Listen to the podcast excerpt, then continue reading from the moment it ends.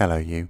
Welcome to another episode of Actors Making It, the podcast where I have conversations with actors on their journey to making it, in whatever way making it may mean to them. So, this week's guest is an Aussie actor, Lee Shorten.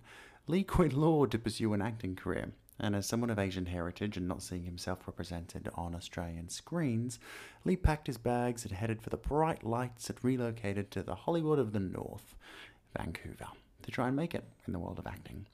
In this episode, we discuss all sorts, such as how far the pendulum has swung regarding diversity, and how Lee actually thinks it's harder now than what it was before.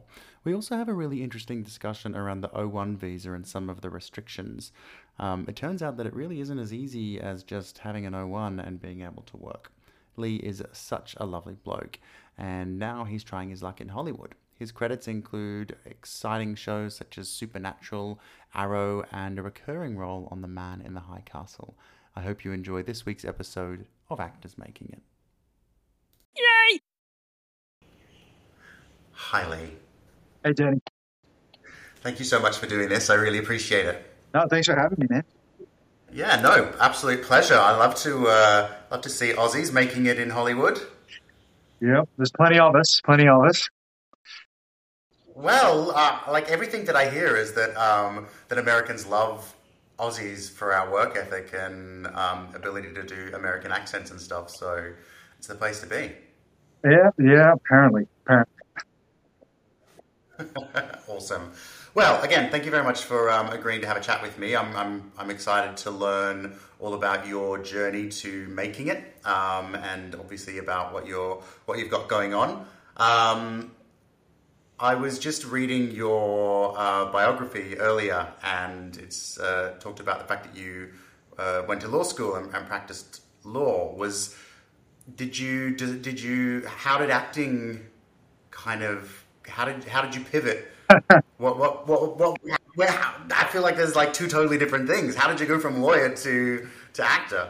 Yeah, you know, it's a bit of a journey, I guess. You know, um, I wasn't one of those kids who always wanted to be an actor, like love being on the stage or, or any of that, really. Um, but I was that kid who always really liked film and television. You know, I, I watched, you know, the, the director commentary tracks and all the DVDs, and I loved all the behind the scenes and all the making of and all that stuff. But um, you know, I grew up in a small town, graduated um, high school, and had decent grades. Didn't know what to do with my life, and uh, everyone basically said, well, you have to go to law school or med school. That's like your only options, or you're, you know, throwing your life away or whatever.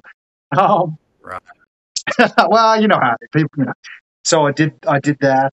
Hated it, hated it so much, um, and I knew I would, but uh, yeah, you just can't see the things that the other options. But um, so then I was uh, approaching my thirties, and I thought, well, I kind of could see my whole life laid out ahead. You know, if I stay in this job, I'm going to get a mortgage. I'm going to marry my current girlfriend, and and I thought, well, that's okay, but maybe I should just before I lock all that in, I should give something else. Just just roll the dice. And I thought, what makes me happy? Film and TV makes me really happy. You know, and I was still that guy who was like, this is the movie we've got to go see this Thursday, boys. You know, like I, I still loved it. And I always say this, and it's so stupid now that I've been in the industry, but at the time when you don't know anything about it, I was like, got my lawyer brain on, and I'm like, right, so when they make a movie, there's like one director, but there's like 50 actors. So being an actor must be the easiest way to get into the business, and then I'll just see what happens. So that's why I picked acting. Looking back, that was really not really the right point of view, but anyway, it worked out. So. It is easy. It's the easiest industry to break into the, out of all of the industries. Totally. totally. Just take walk. Um, okay, and, and and okay, cool. So a love of love for film and TV uh, led you to acting. Um, you, you mentioned you said that you would they they said that medical like a doctor or a lawyer was your only option. When you say they, who do you mean by that? Like parents? Yeah, or you know, like or... parents and parents and teachers, kind of like everyone in my life. Uh, yeah. Okay, interesting. Um, how did I guess that make you feel when you were younger about you know this is your only this is your only option if you had desires for other stuff? I mean, I get, like I, I guess it was like I, I really didn't know what I wanted to do with my life. So, um, I, and I always just felt I don't know about you, but like I, I I always feel bad about like letting people down. You know what I mean? Like I'm very like used to be a bit of a people pleaser, and and especially when I was younger, like very like wanted to do the right thing by like the authority figures in my life and stuff. And so I think when people said like you had to, it was like, well, your grades are decent, so like you have a responsibility to do to to to take a career path that's going to allow you to make a like a uh, an important in air quotes you know contribution to society like if you don't if you don't do law school or med school like what are you going to do and it won't be as important and you'll be wasting whatever you have so i just felt a lot of like pressure and Right. responsibility to live up to that Yeah, no, that's that's fair. Um, okay, cool. So you said you were approaching your thirties when you decided you wanted to give yeah give acting a go. What what did it look like for you trying to pivot into that into this industry? What did you, how did you kind of get there?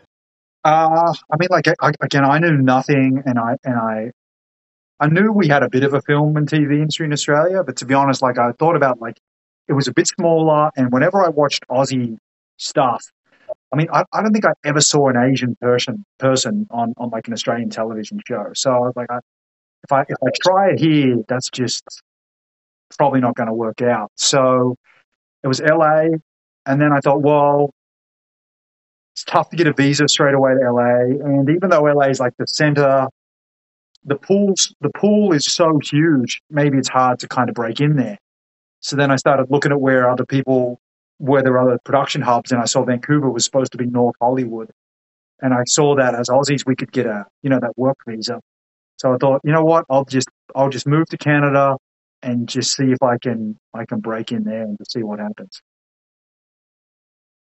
uh, Okay, and, and again and it was like sorry and and that's what you did. Oh yeah, yeah, yeah. But I, I had no idea what I was doing. Like I was just just complete nothing really. It was just a shot in the dark. So Yeah. Well, that, that's so interesting that um, you saw that you weren't represented in Australia, so therefore you just moved, you just moved straight to Vancouver, and that's where you started your acting journey. yeah, yeah.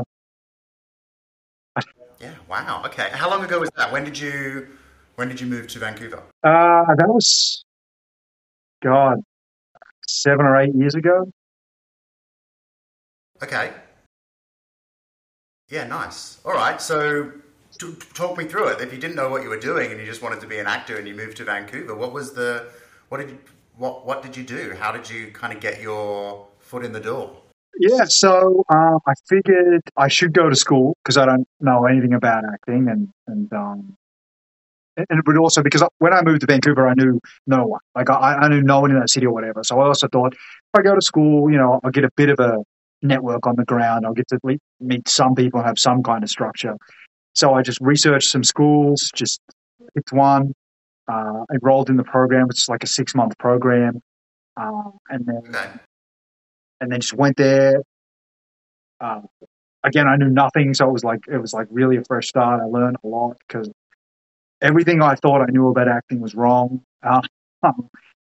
And you know, met some met some good people and, and had some good mentors, and then it just happened to be that uh, you know this school had agents come in, you know, every couple of weeks to talk to the class, and you know, a bunch of the agents were just like, I, I guess they they were kind of intrigued by this Asian Australian lawyer guy. So I got some meetings, and then I, I got signed, and and then um, just started going out. So I, I was very lucky, very lucky. Yeah. Wow. Okay. Do did you considering your reason for moving to Vancouver was because you didn't see kind of Asians on television in Australia? Um, what's the what was the kind of diversity like when you moved to Vancouver? It was how did that how was that different to what you viewed Australia? Uh, I mean, it's it's a good question. Um, it was better, but it's still not great. I mean, I think I think when I started, it was like less than one percent of all speaking roles were were for were Asian. Um, hmm you know, across both genders. Uh, but I think this was a, just a, just a couple of years before Crazy Rich Asians, and I think I got lucky in that the agent who signed me, I think he kind of read the tea leaves a bit and saw that maybe diversity was going to become a little bit more to the forefront. So he was uh, he was thinking, well, and especially in Vancouver at the time when I was over there, there was really only like one other Asian male in my age range. So he also, I guess, he thought, and he didn't have any Asians on his roster. Uh, oh no, sorry, he had one, but the, the Asian guy was like in his fifties, so he didn't have any young Asians. So he was like, well, you know, can't can't really hurt. I'll just you just go out and all the young Asian breakdowns, and if you suck, you suck, and if you book, then that's better. And and uh, you know, definitely when I started again, there, weren't many of us, and there weren't a lot of opportunities. You know, like I think I would get my my my my white peers would get at least 10, 15 times the number of auditions I had for sure. And, you know, I, I'd go in an Right. audition, you know, and it'd be an open ethnicity breakdown. And if there's 10 people in the room, there'd be eight white guys, one black guy, and me. Uh, so it was still, it was still pretty tough back, back then. Yeah. Yeah. Did that? Uh, how did that kind of impact you? Uh, I guess mentally, knowing that you were kind of being pitted against the white guys, and that the, the diversity wasn't really, it wasn't as diverse uh, then as it as it's becoming a little bit more now. How did that kind of impact you? You know, the funny thing is, like, I think it hits me harder now, even though it's better, because it still has a long way to go than it did then. Because I think, I think back then, you know, I had no expectations because I was so green and, and, and, you know, you know, when you first start, like, you, you just like, you get your first audition, you're like, oh, I can't believe I've actually got an audition. Oh my God, I'm, I'm actually going to go in and read this scene. Like, I'm, I'm auditioning for this show that I watched on TV. Like, it feels, everything feels so, um, you know, surreal and miraculous. So back then, um, I, felt great all the time. You know, like every time you get an audition, it'd be for like one line, security guard number two, and you'd be like, "This is amazing." Whereas, you know, now I feel like it Yeah. me a lot harder. Now, now that I have more expectations and more experience and knowledge, now mentally, I think it's it's worse than it was then. Right. Okay.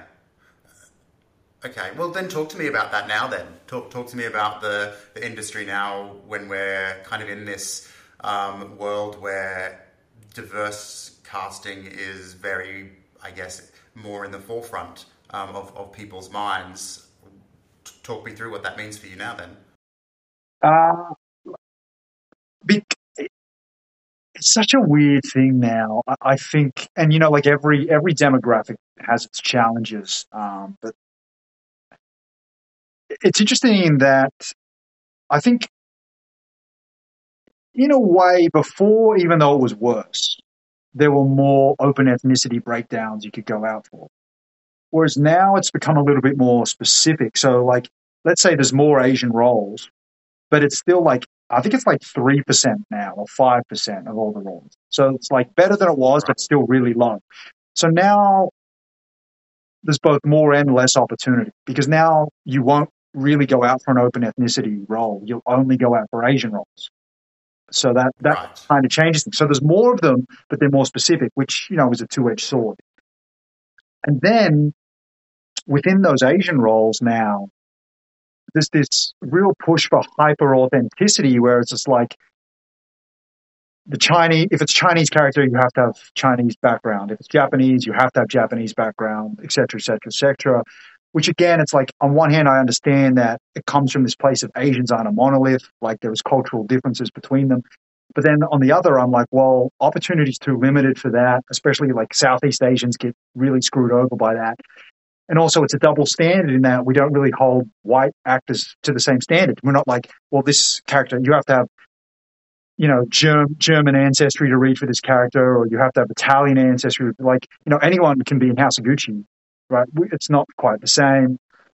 More and more, the Asian roles Yeah. are like, you got to be bilingual, like, you have to do martial arts. So it's so weird in that like there's there's slightly more opportunity, but it's so specific in a way. There's less opportunity, unless you can do all. So the pendulum. things.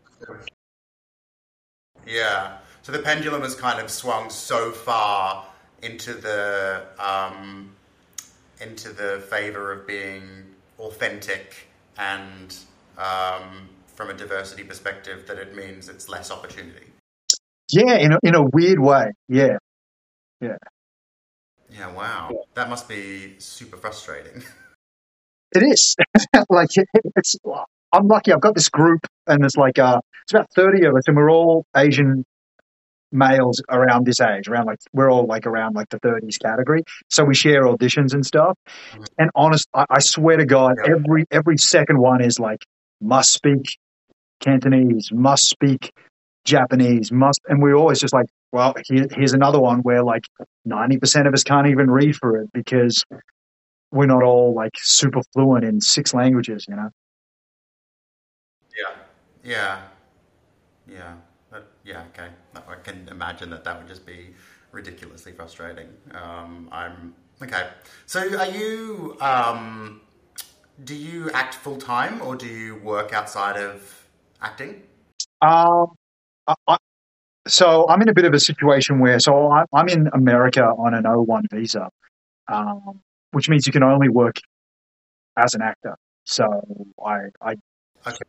But but if I was here on a green card, I, I would for sure have another job because yeah, I don't earn, I don't really earn that much. I'm just like, I, I kind of anticipated this, so I just like saved and saved and saved. But like I'm, I'm burning that, you know, you know how it is. So.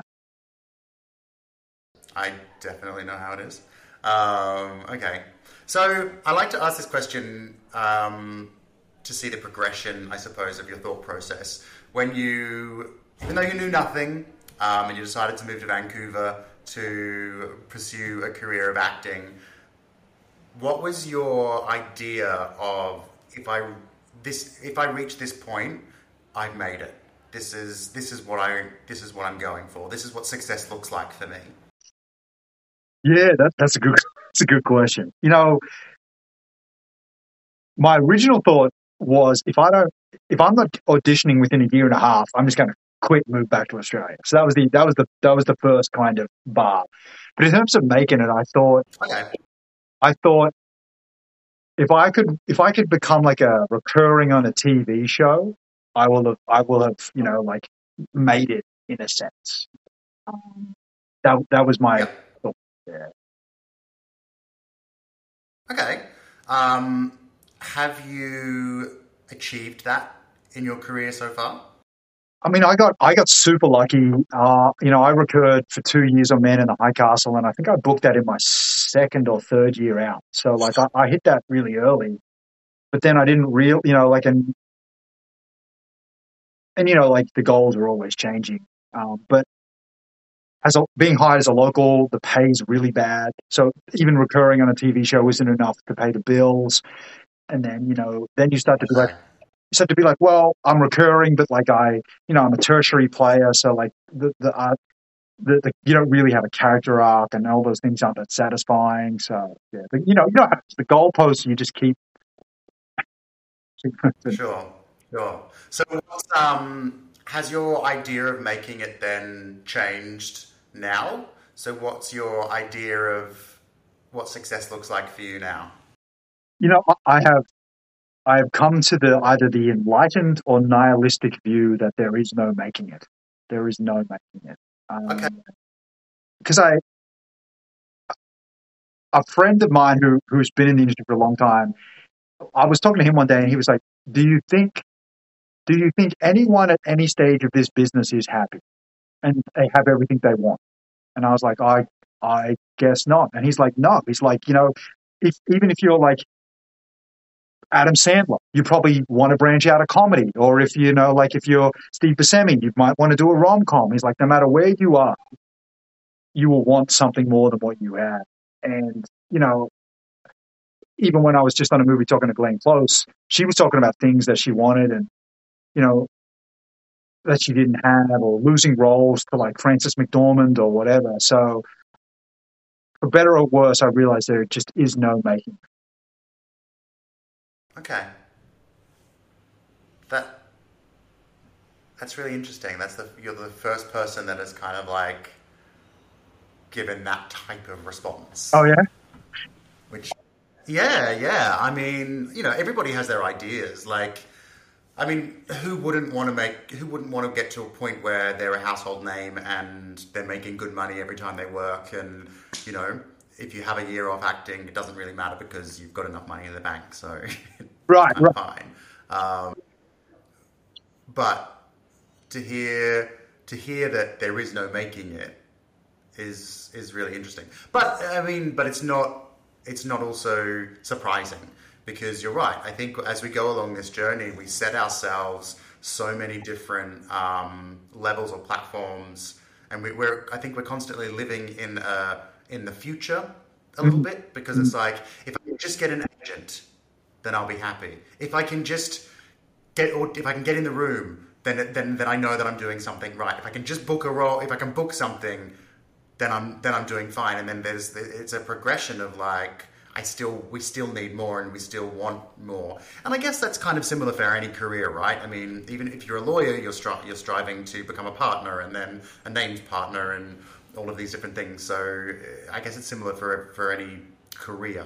Um, but I don't know, acting is just kind of one where it feels like it's so difficult to get to those different levels along yeah. the way.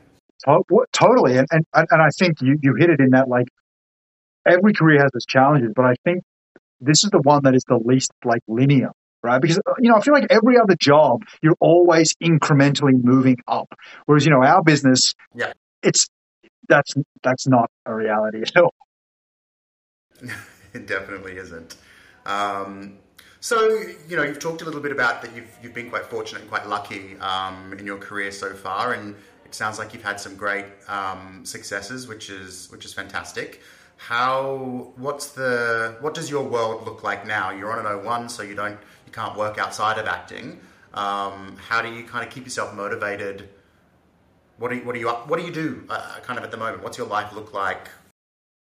Uh, well, the pandemic has uh, has also uh, reduced the scope of it significantly.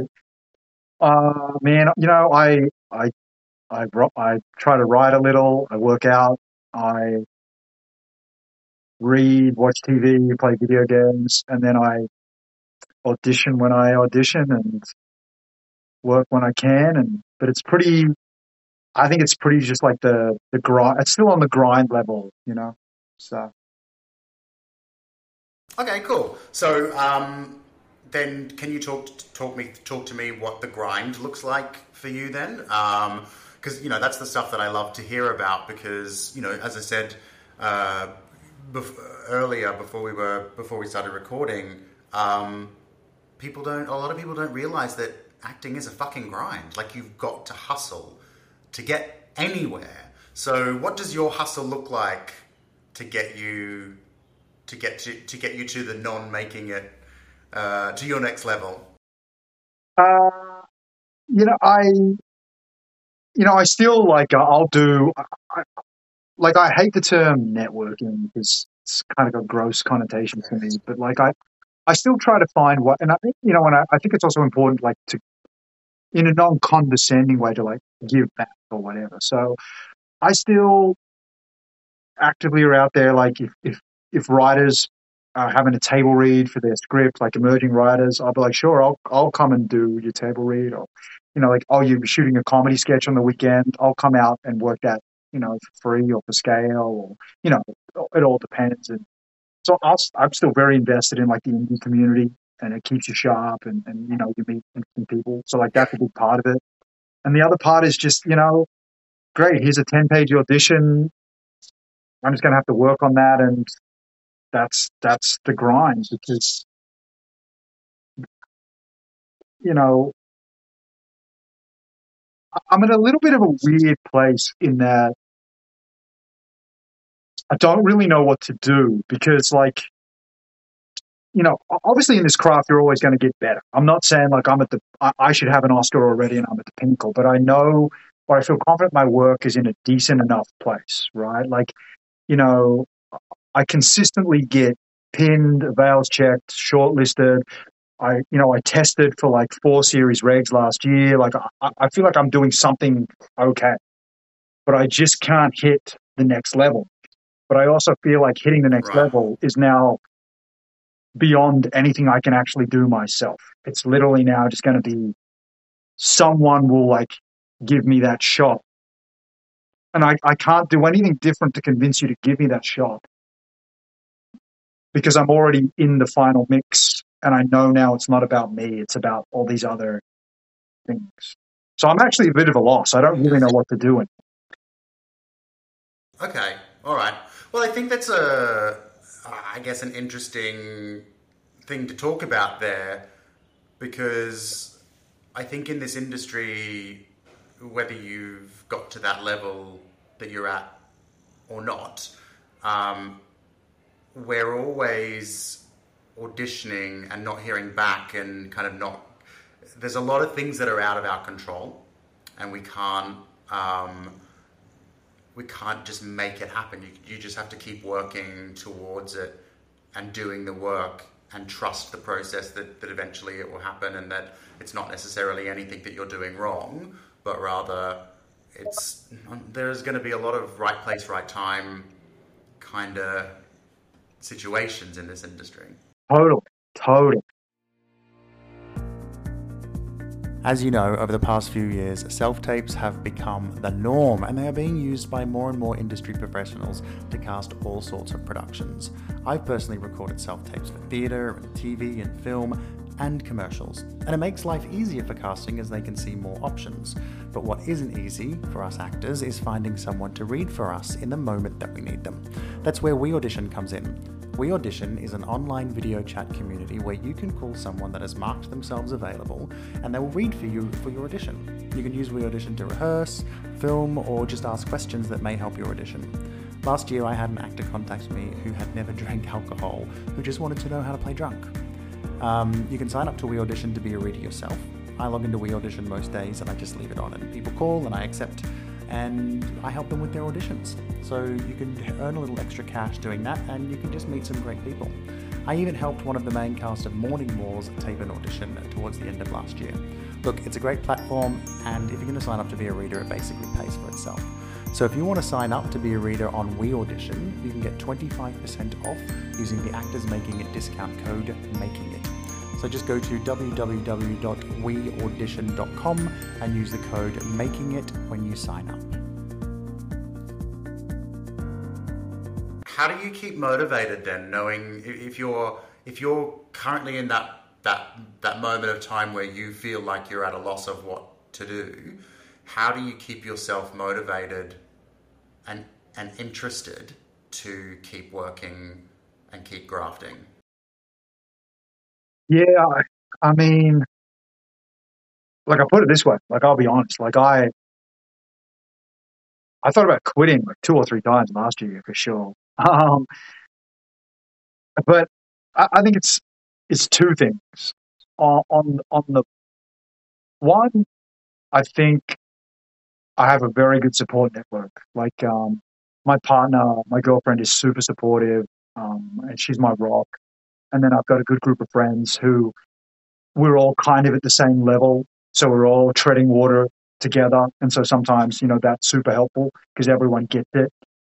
Um, so that's like the positive spin of how I keep motivated, and then like the kind of the negative spin of how I keep motivated, the kind of Sith Lord spin is like I look at a lot of people who are successful who are who who I know are not very nice people. Like they're, they're just not good human beings, and like we've seen that a lot. You know, like look at someone like a Weinstein who was like the top of the game, but like we know he's not a good person.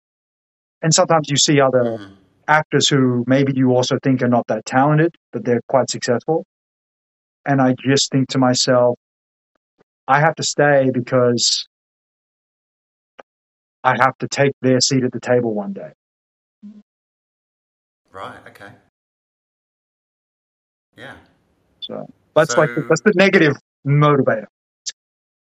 Yeah. Wow. Okay. Well, uh, look, whatever keeps you, whatever keeps you going, right? There's, I think, there are going to be so many times in this. In, I mean, I think about it all the time. Like, there's going to be so many times on a, on an actor's journey where they might feel like they want to quit, and that it's just never going to happen for them. Um, what was the what was the catalyst for you last year? Kind of getting to that point of feeling like, okay, maybe I should just give up. Uh, so like yeah, last year, yeah, I was, dude, I was pinned like thirteen times. Um, like I said, I tested for like four series regs, and then the other funny thing too was like the O1's a real fickle visa. So I booked four jobs last year, and then each time they decided they didn't want to hire someone in an O1. So I've had a green card, I would have got the job, but O1 they wouldn't clear it, right? Which again, beyond my control. So like old me, you know, and again, this, this is where it's like your perspective changes. Old me would have been like, I had so many wins last year. I was pinned so many times and I tested and all these things happened. And it was like, that'd be like so positive. Whereas like mm-hmm. instead, like, and I know it's bad, but then I, I started to view all these things like a negative. Or like, I just, I can't get a job. I can't get work. I can't get booked. Like, how come? How come? And I was just like, look, I, and I thought, I'm like so unhappy. And I, yes, I wasn't happy when I was a lawyer, but like at least I would be financially stable and I could have a kid and I'd probably own a house. And like then maybe I'd, you know, be unhappy Monday to Friday and happy Saturday, Sunday. Whereas like as an actor, you're like unhappy you're like 99% of your life. So I was like, should I just go back yeah. and, and, just do that? But I, I, I did it. So. Yeah. Okay. How long have you been in LA, in LA now? Two and a half years. Two and a half years. Like, okay, so you moved just before the pandemic. Yep. Perfect timing, uh, Lee. Perfect right, timing. Right.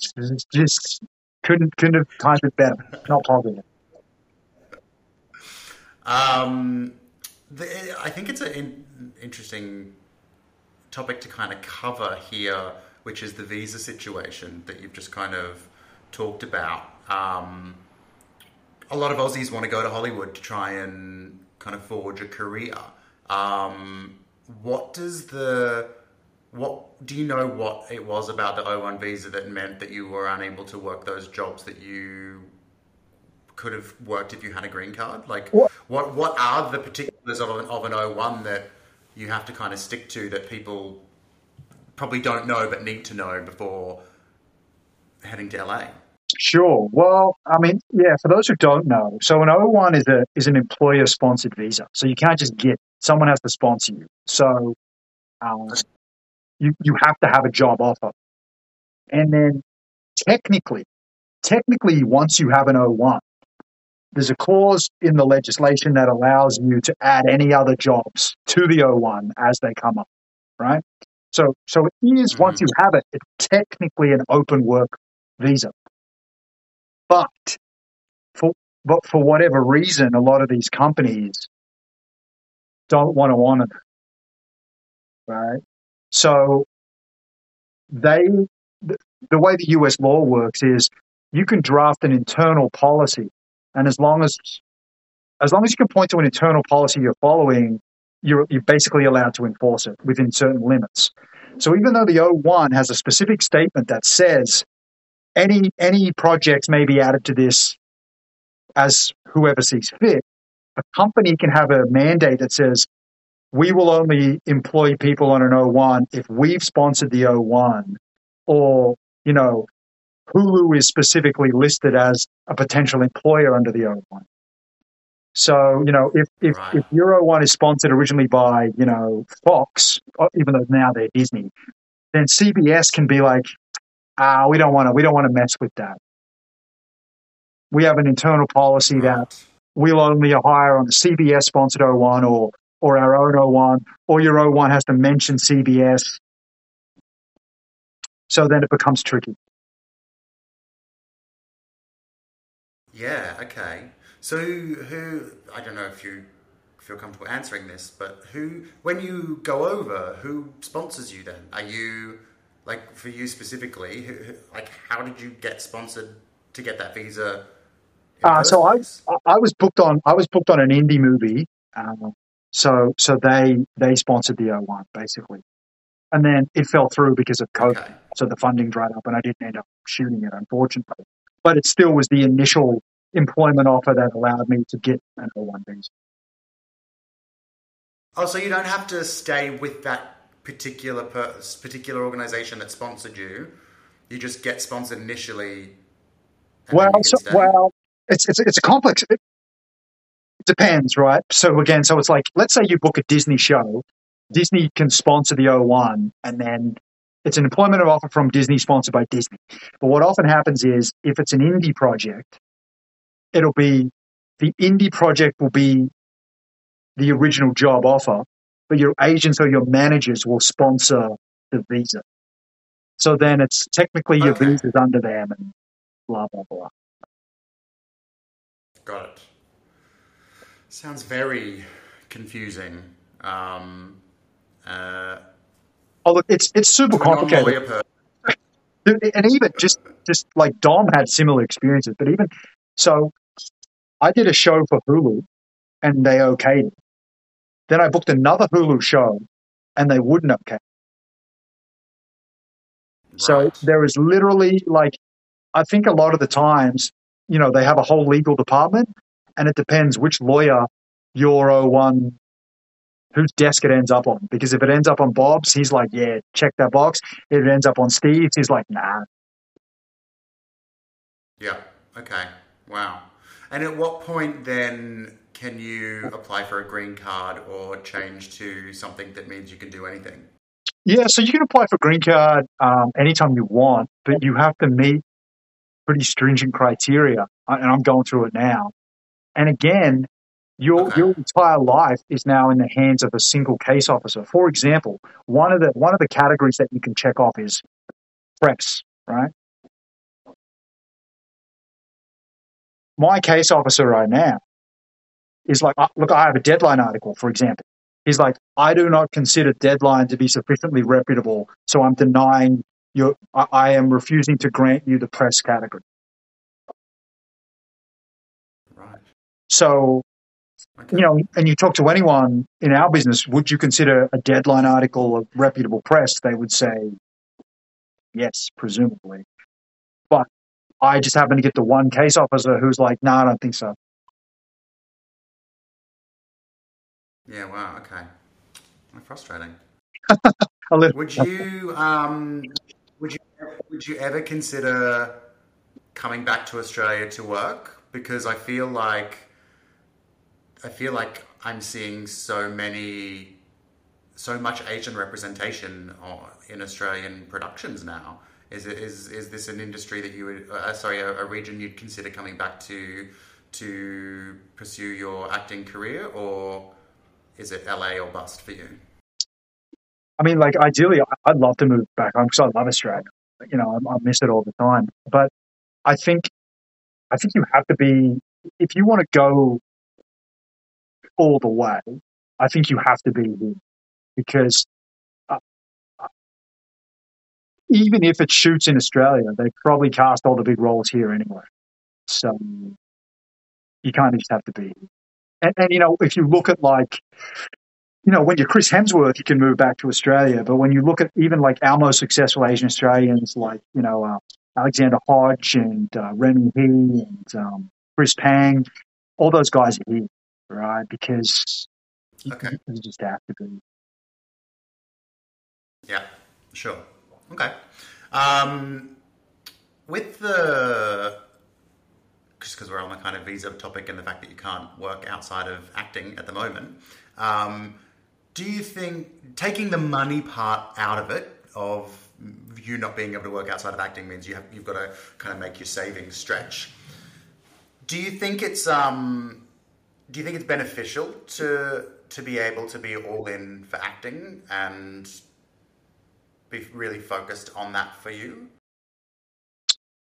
You know, I think I think that depends on your own discipline, right? Like, um, Right. it would be like if I said to you know, someone said to me, "Hey, do you think I could get really ripped if I quit my job? Because then I would have you know, all the free time to work out. I'm like, well, in theory, but then you still have to get up and go to the gym every day and, you know, eat right, which you could still do if you had a job. Maybe it's a bit easy if you don't have a job, but like, Yeah. are you, if you quit your job, are you really going to do that? So I think, you know, in terms of like, is it easier? Yeah. Is it beneficial? Only if you have the discipline to make that work. So this is this is Kevin who's just uh, Gorgeous. Just come into the screen. Yeah, he's uh, coming in for a cuddle. Um, do you feel that you have the discipline? I mean, I have my bad days. we all do, but you know,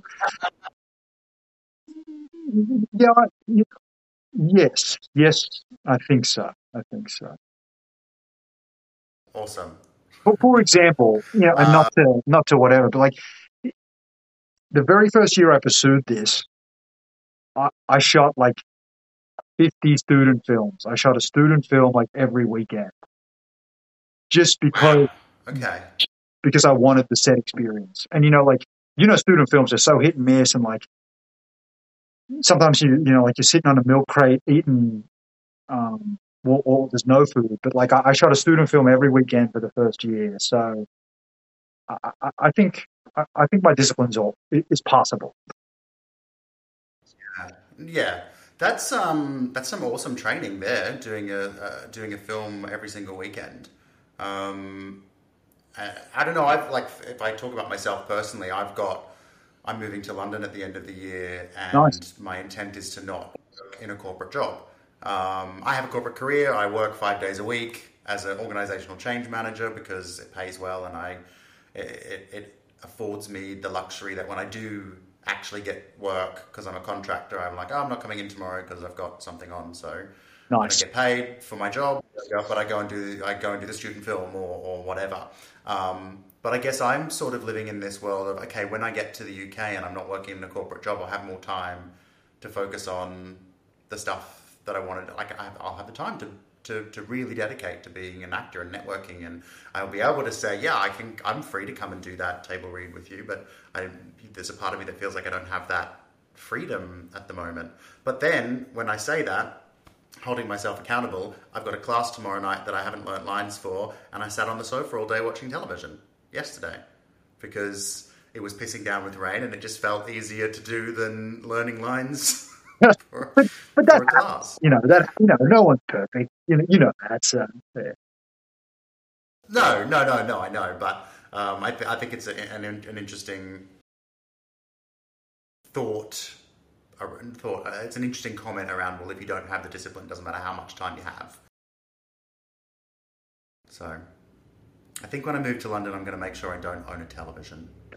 but but you have to own it. Like it's research, right? I will, I will have a laptop to do research and watch and stream stuff. Maybe no television, so that I don't feel so comfortable slobbing on the sofa all day. Nice, nice. Um, do you still uh, do scene work in classes and um, stuff like that at the moment? I haven't for a while. I haven't for a while. Um, yeah. So when I but when I stopped doing class, then I hmm then I made a commitment to do two plays a year in place of class. Okay. Yeah. So Is there is there a lot of theatre in in LA? yeah, there is. I mean, it's not like New York where it's like a theater town and the theater is of a certain like distinction, but, th- but there's a lot of theater there. Yeah. Okay. Cool. Yeah, I've never really heard much about theatre actors in um, in LA or or plays happening. Yeah, because not to di- like you know like this is so disparaging in a general statement, but it is a bit like theater in LA feels a bit like TV actors who are bored and just have nothing to do, whereas it feels like you know New York is like I love the theater and I'm putting on this play because I really want to tell the story of you know the Pillowman or whatever it happens to be, whereas LA feels a bit like oh shit I've been booked for six months, better put on a play. Ugh, plays. Yeah, Yeah. sure. Okay. Um, outside of um, obviously not uh, kind of auditions coming through agents and, and you and you acting. What do you have interests outside of acting, but within the industry around like directing, writing, kind of making your own stuff? Yeah, yeah. Like I, I write and and I I direct like I've I've directed a few short films and I, I really like directing. Um, so yeah, like I, I can honestly say I love the end to end process of our business. Like I love I love um, editing and I like I'm not great at it, but I like color correct even color correction and grading I find fascinating. Sound design, like I just love everything about our about the actual creative part of our business. Yeah. Yeah. Well, I mean, you've got to. You've got to love everything about acting and be passionate about it if you're ever going to stick around in it long enough. Otherwise, you're going to kind of want to give up and actually succumb to giving up quite quickly if you're uh, if you're not passionate, right? Totally. Totally. I've been, uh, yeah, I've, I've had some people that I've spoken to that, like, after 18 months of kind of try, trying to make it in whatever way making it means to them. They're like, like I don't know what I'm doing wrong. I've I've been at this for 18 months. I should be somewhere. I'm like, dude, like Margot Robbie grafted for 10 years before she got a first kind of gig. What are you talking about? Yeah.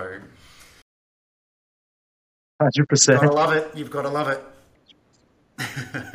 I'm gonna have to kind of let you go soon, but if you I guess as a as an Aussie, kind of making it in LA and talking about all the the visa stuff, what would be your advice um, that you would give anyone that was looking to make the shift, make the move to either Vancouver or, or LA to kind of follow their their acting dream?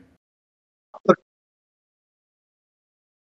LA's very tough, right? Um, I, I wouldn't. I would only come here if you have one of two things you have a lot of buzzy credits or one really buzzy credit, or you have reps here who are like very good reps, like like like middle, top of the middle or top tier reps, because otherwise there's no point in coming here. Um, okay. There's just too much, too many people here, and um, they just don't care. Uh, you would be better off probably going to like Vancouver or Toronto or grinding out in Australia and building up your resume or going to even like Georgia, Atlanta and working as a local there or something just to build something up. Because if you come to LA with nothing, you're like, you're kind of stuck. Like even even like not that I'm saying I have an amazing resume, but even like my resume doesn't mean a lot to some casting directors here. You know, like they'll be like, yeah, you know, he did this. He was a recurring guest star on Man the High Castle, and they'll be like, okay, but who cares? And you're like, all right. Yeah. Wow. Okay. Yeah. So unless you have so the, the best reps or very buzzy credits, don't come in. Think that's uh, probably really good advice because a lot of people, you know, there's. It's very easy to go, well, I, it's not working for me in Australia, so LA is where where I've got to be. If I go to LA, then everything's going to fall into place, and that's not. I guess that's not necessarily the situation. I had a had a mate. I've got. A, I've interviewed him for the podcast. He was like his very first gig was um, X Men Origins. He was young Cyclops but he still went straight back to working at event cinemas after that gig and eventually moved to LA and it, you know he's not he didn't like he he did he obviously he worked a little bit but it's it's not like it meant that he's he had that amazing trajectory immediately from working on a big big film. Yeah man it's tough. I, I think I think the only exception is is if you got to look at your the demographic of your market and then yourself because like let's say Vancouver Vancouver is mainly Hallmark and CW, right? So if you're a very talented actor but you're not ridiculously good looking, yeah, the market is actually probably what's holding you back, right? So it probably is the market and not you. And you should leave Vancouver to go to LA where you can, you know, where like you can actually audition for sitcoms and like HBO. So, so there is exceptions to that, but I think most of the time you got to grind it out in your own market and build a resume for sure. Yeah. Okay. Mm. Okay. Well, that's that's that's good advice. I think. Uh, get lots of surgery and be really beautiful if you want to go and make it in Vancouver, or yeah. have uh, really good credits for LA. Yeah, yeah, it's the sad reality of our business, huh? It is. It is. Well, Lee, thank you so much for um, for having a chat with me today. I really appreciate it. It's been great catching up with you, and I think there's some some really good information and advice in here about um, a making it in LA, but you know, I think a lot of stuff around visas that people don't really probably don't really realize. Oh, I hope so. Thank again. Thanks for having me, and you had really good questions. Um, and yeah, I hope there was something useful for people. So. I think there is. All right, mate. Well, good luck on your journey to making it um, and enjoy your weekend. Thank you. You too, man. Thank you. Well, hopefully, you got some interesting information out of that chat with Lee. Personally, I thought the O1 stuff was super interesting to know and something many Aussies need to keep in mind. I reckon just go for the green card lottery, which next week's guest was lucky enough to win. And to be honest, he's one of probably about eight people who I personally know who have won the green card lottery. Next week's guest is another Aussie actor making it in Hollywood, Josh Futcher, whose first acting gig was at Movie World, where personally I would die in that scenario, but Josh loved it. Tune in next week to hear his journey on actors making it.